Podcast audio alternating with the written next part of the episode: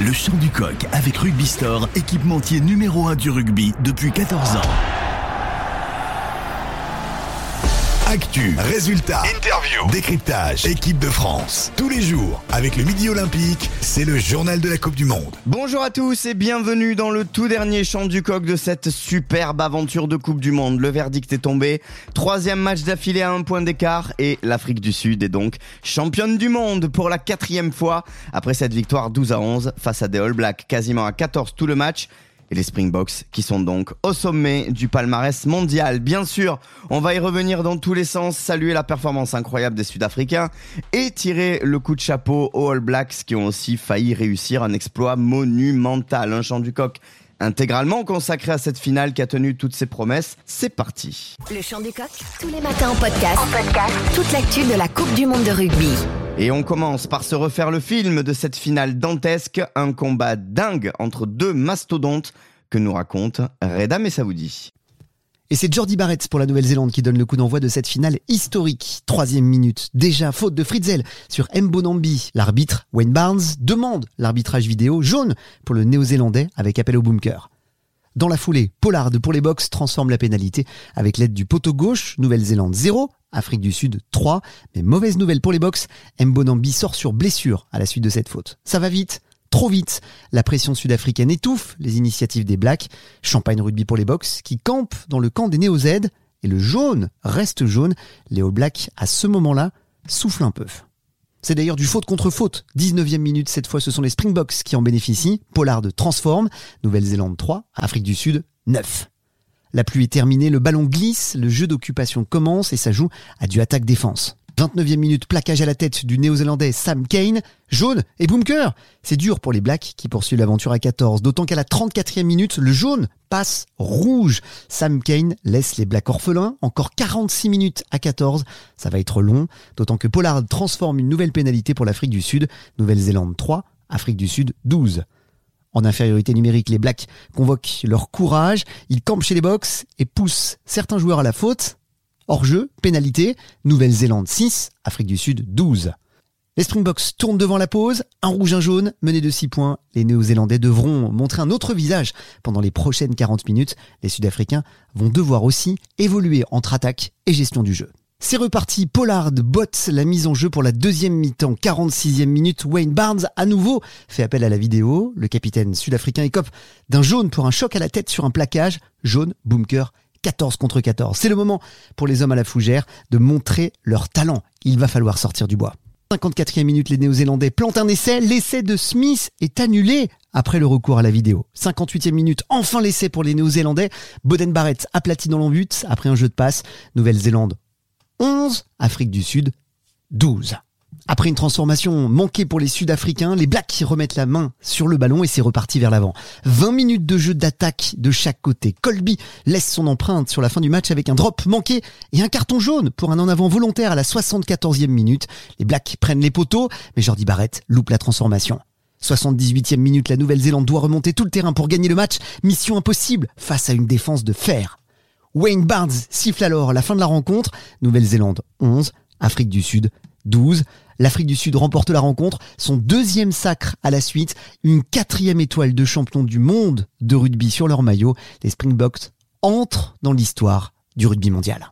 Le journal de la Coupe du Monde, l'édito du jour. Et c'est Léo Faure, euh, rédacteur en chef adjoint de Midi Olympique, qui nous fait le plaisir de nous accompagner pour ce dernier chant du coq de cette Coupe du Monde. Salut Léo. Salut Thomas, salut à tous. Léo, évidemment, dans un premier temps, tu voulais revenir sur eh ben, ce beau vainqueur finalement que fait l'Afrique du Sud, qui a quand même réussi un, sacré parcours euh, dans cette Coupe du Monde.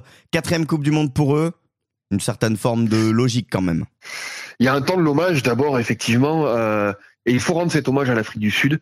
Alors un beau vainqueur, je sais pas, mais un vainqueur mérité en tout cas, euh, qui a eu un parcours très compliqué déjà, ce qui n'était pas le cas il y a quatre ans en 2019. Cette fois-ci, il a fallu qu'il prenne euh, une poule très relevée, donc notamment l'Irlande, l'Écosse. Euh, ils ont sorti le pays hôte, la France, à notre grande tristesse, en quart de finale.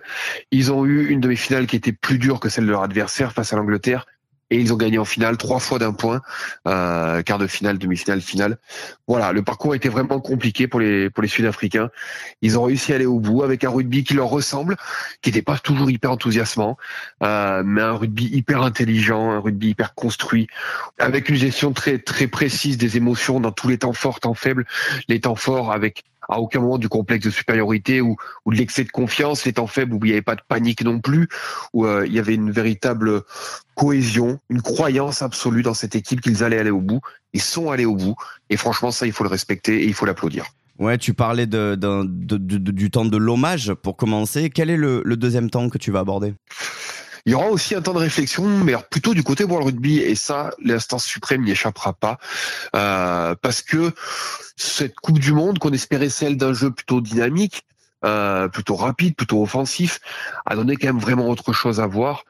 Euh, si on reprend, on rembobine un petit peu, l'Angleterre finit troisième avec un rugby qui est quand même très pauvre, ou en tout cas très construit sur les choses fondamentales du jeu, la conquête, la défense, l'occupation, mais avec très très peu de prise de risque les Sud-Africains ne sont pas une équipe qui a pris énormément de risques. Et c'est un phénomène qu'on a beaucoup retrouvé dans, cette Coupe du Monde. Euh, les équipes qui triomphaient étaient souvent celles qui ne prenaient pas de risques, celles qui ne souhaitaient pas avoir la possession du ballon. Ça, ça va devoir engager une réflexion côté World Rugby, parce que l'enjeu, il est quand même que les, enfants viennent toujours demain dans les écoles de rugby, que les gens s'assoient toujours dans les stades, devant leur télé, et avec le spectacle qui, est pro, qui a été proposé dans cette Coupe du Monde, ce sera pas toujours le cas. C'est aussi le problème de l'arbitrage. Euh, alors je m'entends et je suis très précis quand je dis ce mot. C'est un problème d'arbitrage et pas d'arbitre. Euh, je trouve qu'on fait porter aujourd'hui trop de responsabilités sur les arbitres, trop de poids sur les arbitres. Et on a par exemple hier une finale avec, je crois, un match hyper discipliné. Les joueurs savent aujourd'hui à quel point ça coûte cher euh, la, la, discipline. Et donc là, on a des, des, joueurs qui font vraiment attention à tout, à chaque millimètre de leur geste et malgré tout on termine avec un carton rouge, trois cartons jaunes. C'est trop, ça influe trop sur l'issue du match et ça c'est ce que l'arbitrage fait porter sur les arbitres. C'est là-dessus qu'il va falloir travailler pour alléger le spectacle. Et on aura euh, l'illustration de cette évolution au fur et à mesure du temps. Merci beaucoup Léo Fort pour cet édito et pour l'ensemble des éditos que tu nous as proposés, toi et les rédacteurs en chef de, de Midi Olympique. Merci à tous. Le chant du coq, le journal de la Coupe du Monde. Reportage. Simon Valzer pour ce dernier chant du coq, donc au sortir de ce match au Stade de France. Simon qui a pu assister donc à la victoire de son équipe. Alors, est-ce que j'ai le droit de dire fétiche, Simon, puisque ces Springboks, tu les as suivis jusqu'au depuis le début, et tu nous avais annoncé qu'ils seraient redoutables, ils sont champions du monde. Euh, raconte-nous un petit peu ce que tu as vécu ce soir. Oui, oui, bah ça a été un match euh, complètement fou. Hein. On s'attendait à une guerre des tranchées. En fait, on est assez content parce que ça a été un match plutôt agréable. Alors certes, il y a eu un énorme affrontement sur les zones de combat, à l'image d'un Peter Steph Dutoit qui a été dominant, qui a été impressionnant. Encore une fois, exactement comme lors de la finale 2019. Euh, Mais on a eu droit à un match quand même très ouvert avec énormément de rebondissements. Ça a été incroyable du début à la fin entre la la blessure de Bongi Molambi après deux minutes de jeu, le carton jaune de Frizel, ensuite le carton rouge euh, de Sam Kane, l'autre carton jaune donné à, à Colissi. Enfin bon, il s'est passé des, tas et des tas de choses. On a l'impression qu'il y avait énormément d'événements qui se passaient en, en, très peu de très peu de minutes. Puis les Néo-Zélandais ont très bien joué au rugby. Voilà, ils sont pas passés euh, très loin. Quoi. Ils ont certainement laissé un peu trop d'énergie à, à jouer aussi longtemps, aussi longtemps à 14. Mais, euh, mais, bon, après, ils avaient aussi la balle de, de match euh, au pied. Et puis, euh, malheureusement, pour eux, Jordi Barrett l'a manqué. L'Afrique du Sud s'impose encore une fois d'un petit point. C'est totalement fou. parce qu'ils ont gagné d'un point contre la France. Ils ont gagné d'un point contre l'Angleterre.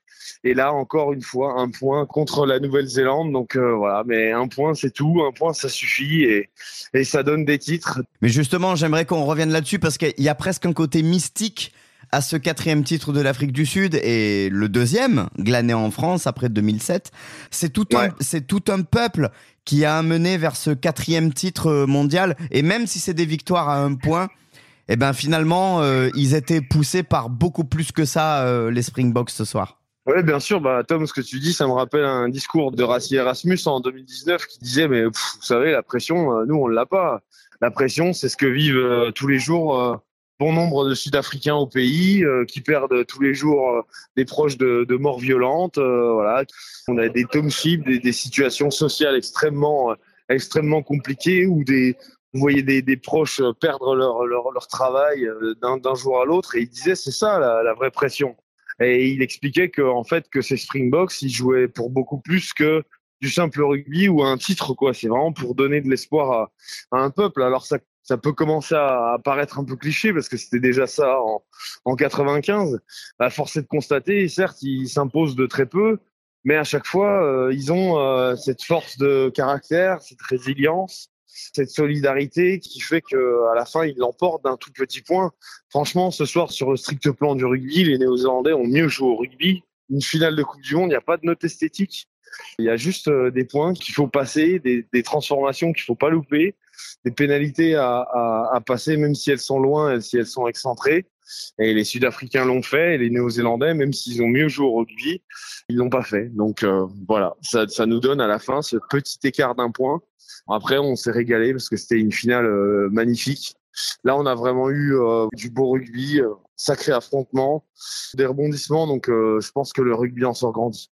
Le chant du coq, tous les matins en podcast. Podcast. Toute l'actu de la Coupe du Monde de rugby. Ils étaient 100 000 au Cap pour suivre la rencontre sur la place centrale. Le gouvernement avait décrété un jour férié pour que le maximum de personnes puissent suivre cet énorme rendez-vous pour les box. 6 Sud-Africains sur 10 étaient devant leur écran pour suivre ce match. Et la une du principal quotidien sud-africain est sans équivoque. Tears of Joy pour South Africa 24, les larmes de joie sous la pluie parisienne pour les Sud-Africains. Pour IOL, c'est un grand yes, c'est donc l'extase totale au pays de Nelson Mandela. L'intégralité des deux chaînes d'infos continu sont en boucle sur le quatrième titre des Sud-Africains en Coupe du Monde de rugby. Les klaxons sont de sortie dans toutes les grandes villes et le retour des héros s'annonce déjà dantesque. Du côté des perdants du soir, un seul mot pour faire l'unanimité, proud. La fierté de la presse néo-zélandaise est unanime pour saluer la performance des All Blacks, battus en ayant joué à 14, 70 minutes sur 80. La fierté, le fair play pour saluer les vainqueurs, mais la gueule de bois quand même. Le chant du coq, le journal de la Coupe du Monde.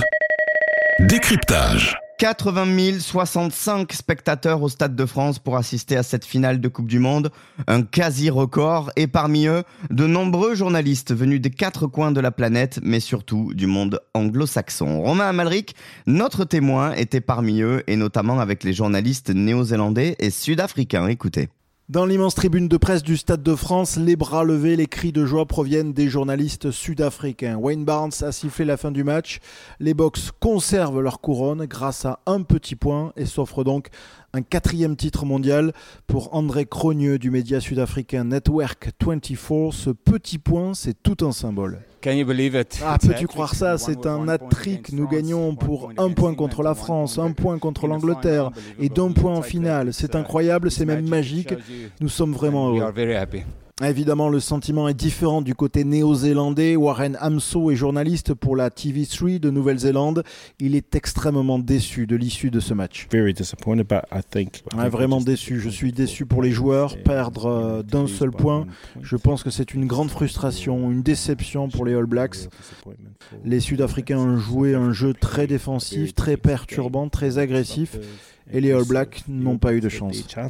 C'est vrai que la réussite était sud-africaine hier soir, la maîtrise aussi, et dans le cœur des Springboks, il y avait aussi l'idée de jouer pour tout un peuple, tous derrière Sia Colisi et la nation arc-en-ciel, comme le souligne André Crogneux. C'est difficile de décrire. En 2019 déjà, on avait célébré cette équipe. C'était incroyable quand elle était revenue en Afrique du Sud. L'équipe avait défilé dans un bus dans la rue et tout le peuple était venu dans les rues pour féliciter l'équipe. Imaginez à quoi va ressembler l'accueil quand les Box vont rentrer au pays. Et les Springboks vont justement pouvoir fêter leur nouveau triomphe et le partager avec le peuple sud-africain. Ils sont attendus en héros à partir de lundi matin en Afrique du Sud. Le chant du coq, le journal de la Coupe du Monde. Reportage. Et pour être complet sur cette finale, notre autre envoyé spécial, Julien Plazanet, était en immersion avec les Sud-Africains, vainqueurs pour la deuxième fois de la Coupe du Monde en France après 2007. Un vrai porte-bonheur tout en son. Écoutez.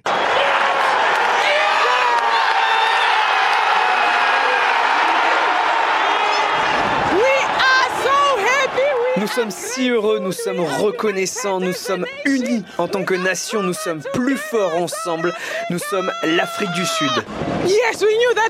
Oui, nous savions que nous allions gagner parce que les gars faisaient les choses bien, ils ont travaillé dur, ils nous ont demandé de croire en eux, qu'ils comptaient aussi sur nous quand ce serait dur sur le terrain. Mon sentiment est que c'est le match le plus intense que j'ai vécu de ma vie. Je pense que les Blacks ont un peu gâché la partie.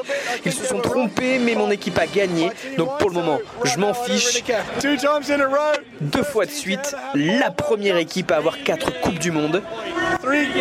Trois matchs gagnés d'un point, trois fois nous aurions pu perdre contre la France, contre l'Angleterre et cette finale, mais nous avons trouvé le chemin pour gagner d'un point. Je ne sais pas si mon cœur va pouvoir supporter plus. Je suis l'homme le plus heureux du monde en ce moment. J'ai regardé tous les matchs de l'Afrique du Sud dans cette Coupe du Monde. J'étais à tous les matchs et je ne peux pas être plus heureux. Les 30 dernières minutes ont été difficiles, mais quelle expérience Quelle expérience Le tous les podcast. Toute l'actu de la Coupe du Monde de rugby. C'est la fin de ce dernier chant du coq de cette Coupe du Monde 2023 en France. Un immense merci à toute l'équipe éditoriale, aux envoyés spéciaux de Midi Olympique et chant du coq aux quatre coins du territoire français pendant deux mois. Merci à vous de nous avoir suivis aussi nombreux. Près de 300 000 pendant ce mondial. Le chant du coq s'arrête aujourd'hui, mais on ne l'oubliera jamais. À très bientôt! Actu, résultats, interview, décryptage, équipe de France. Tous les jours, avec le Midi Olympique, c'est le journal de la Coupe du Monde.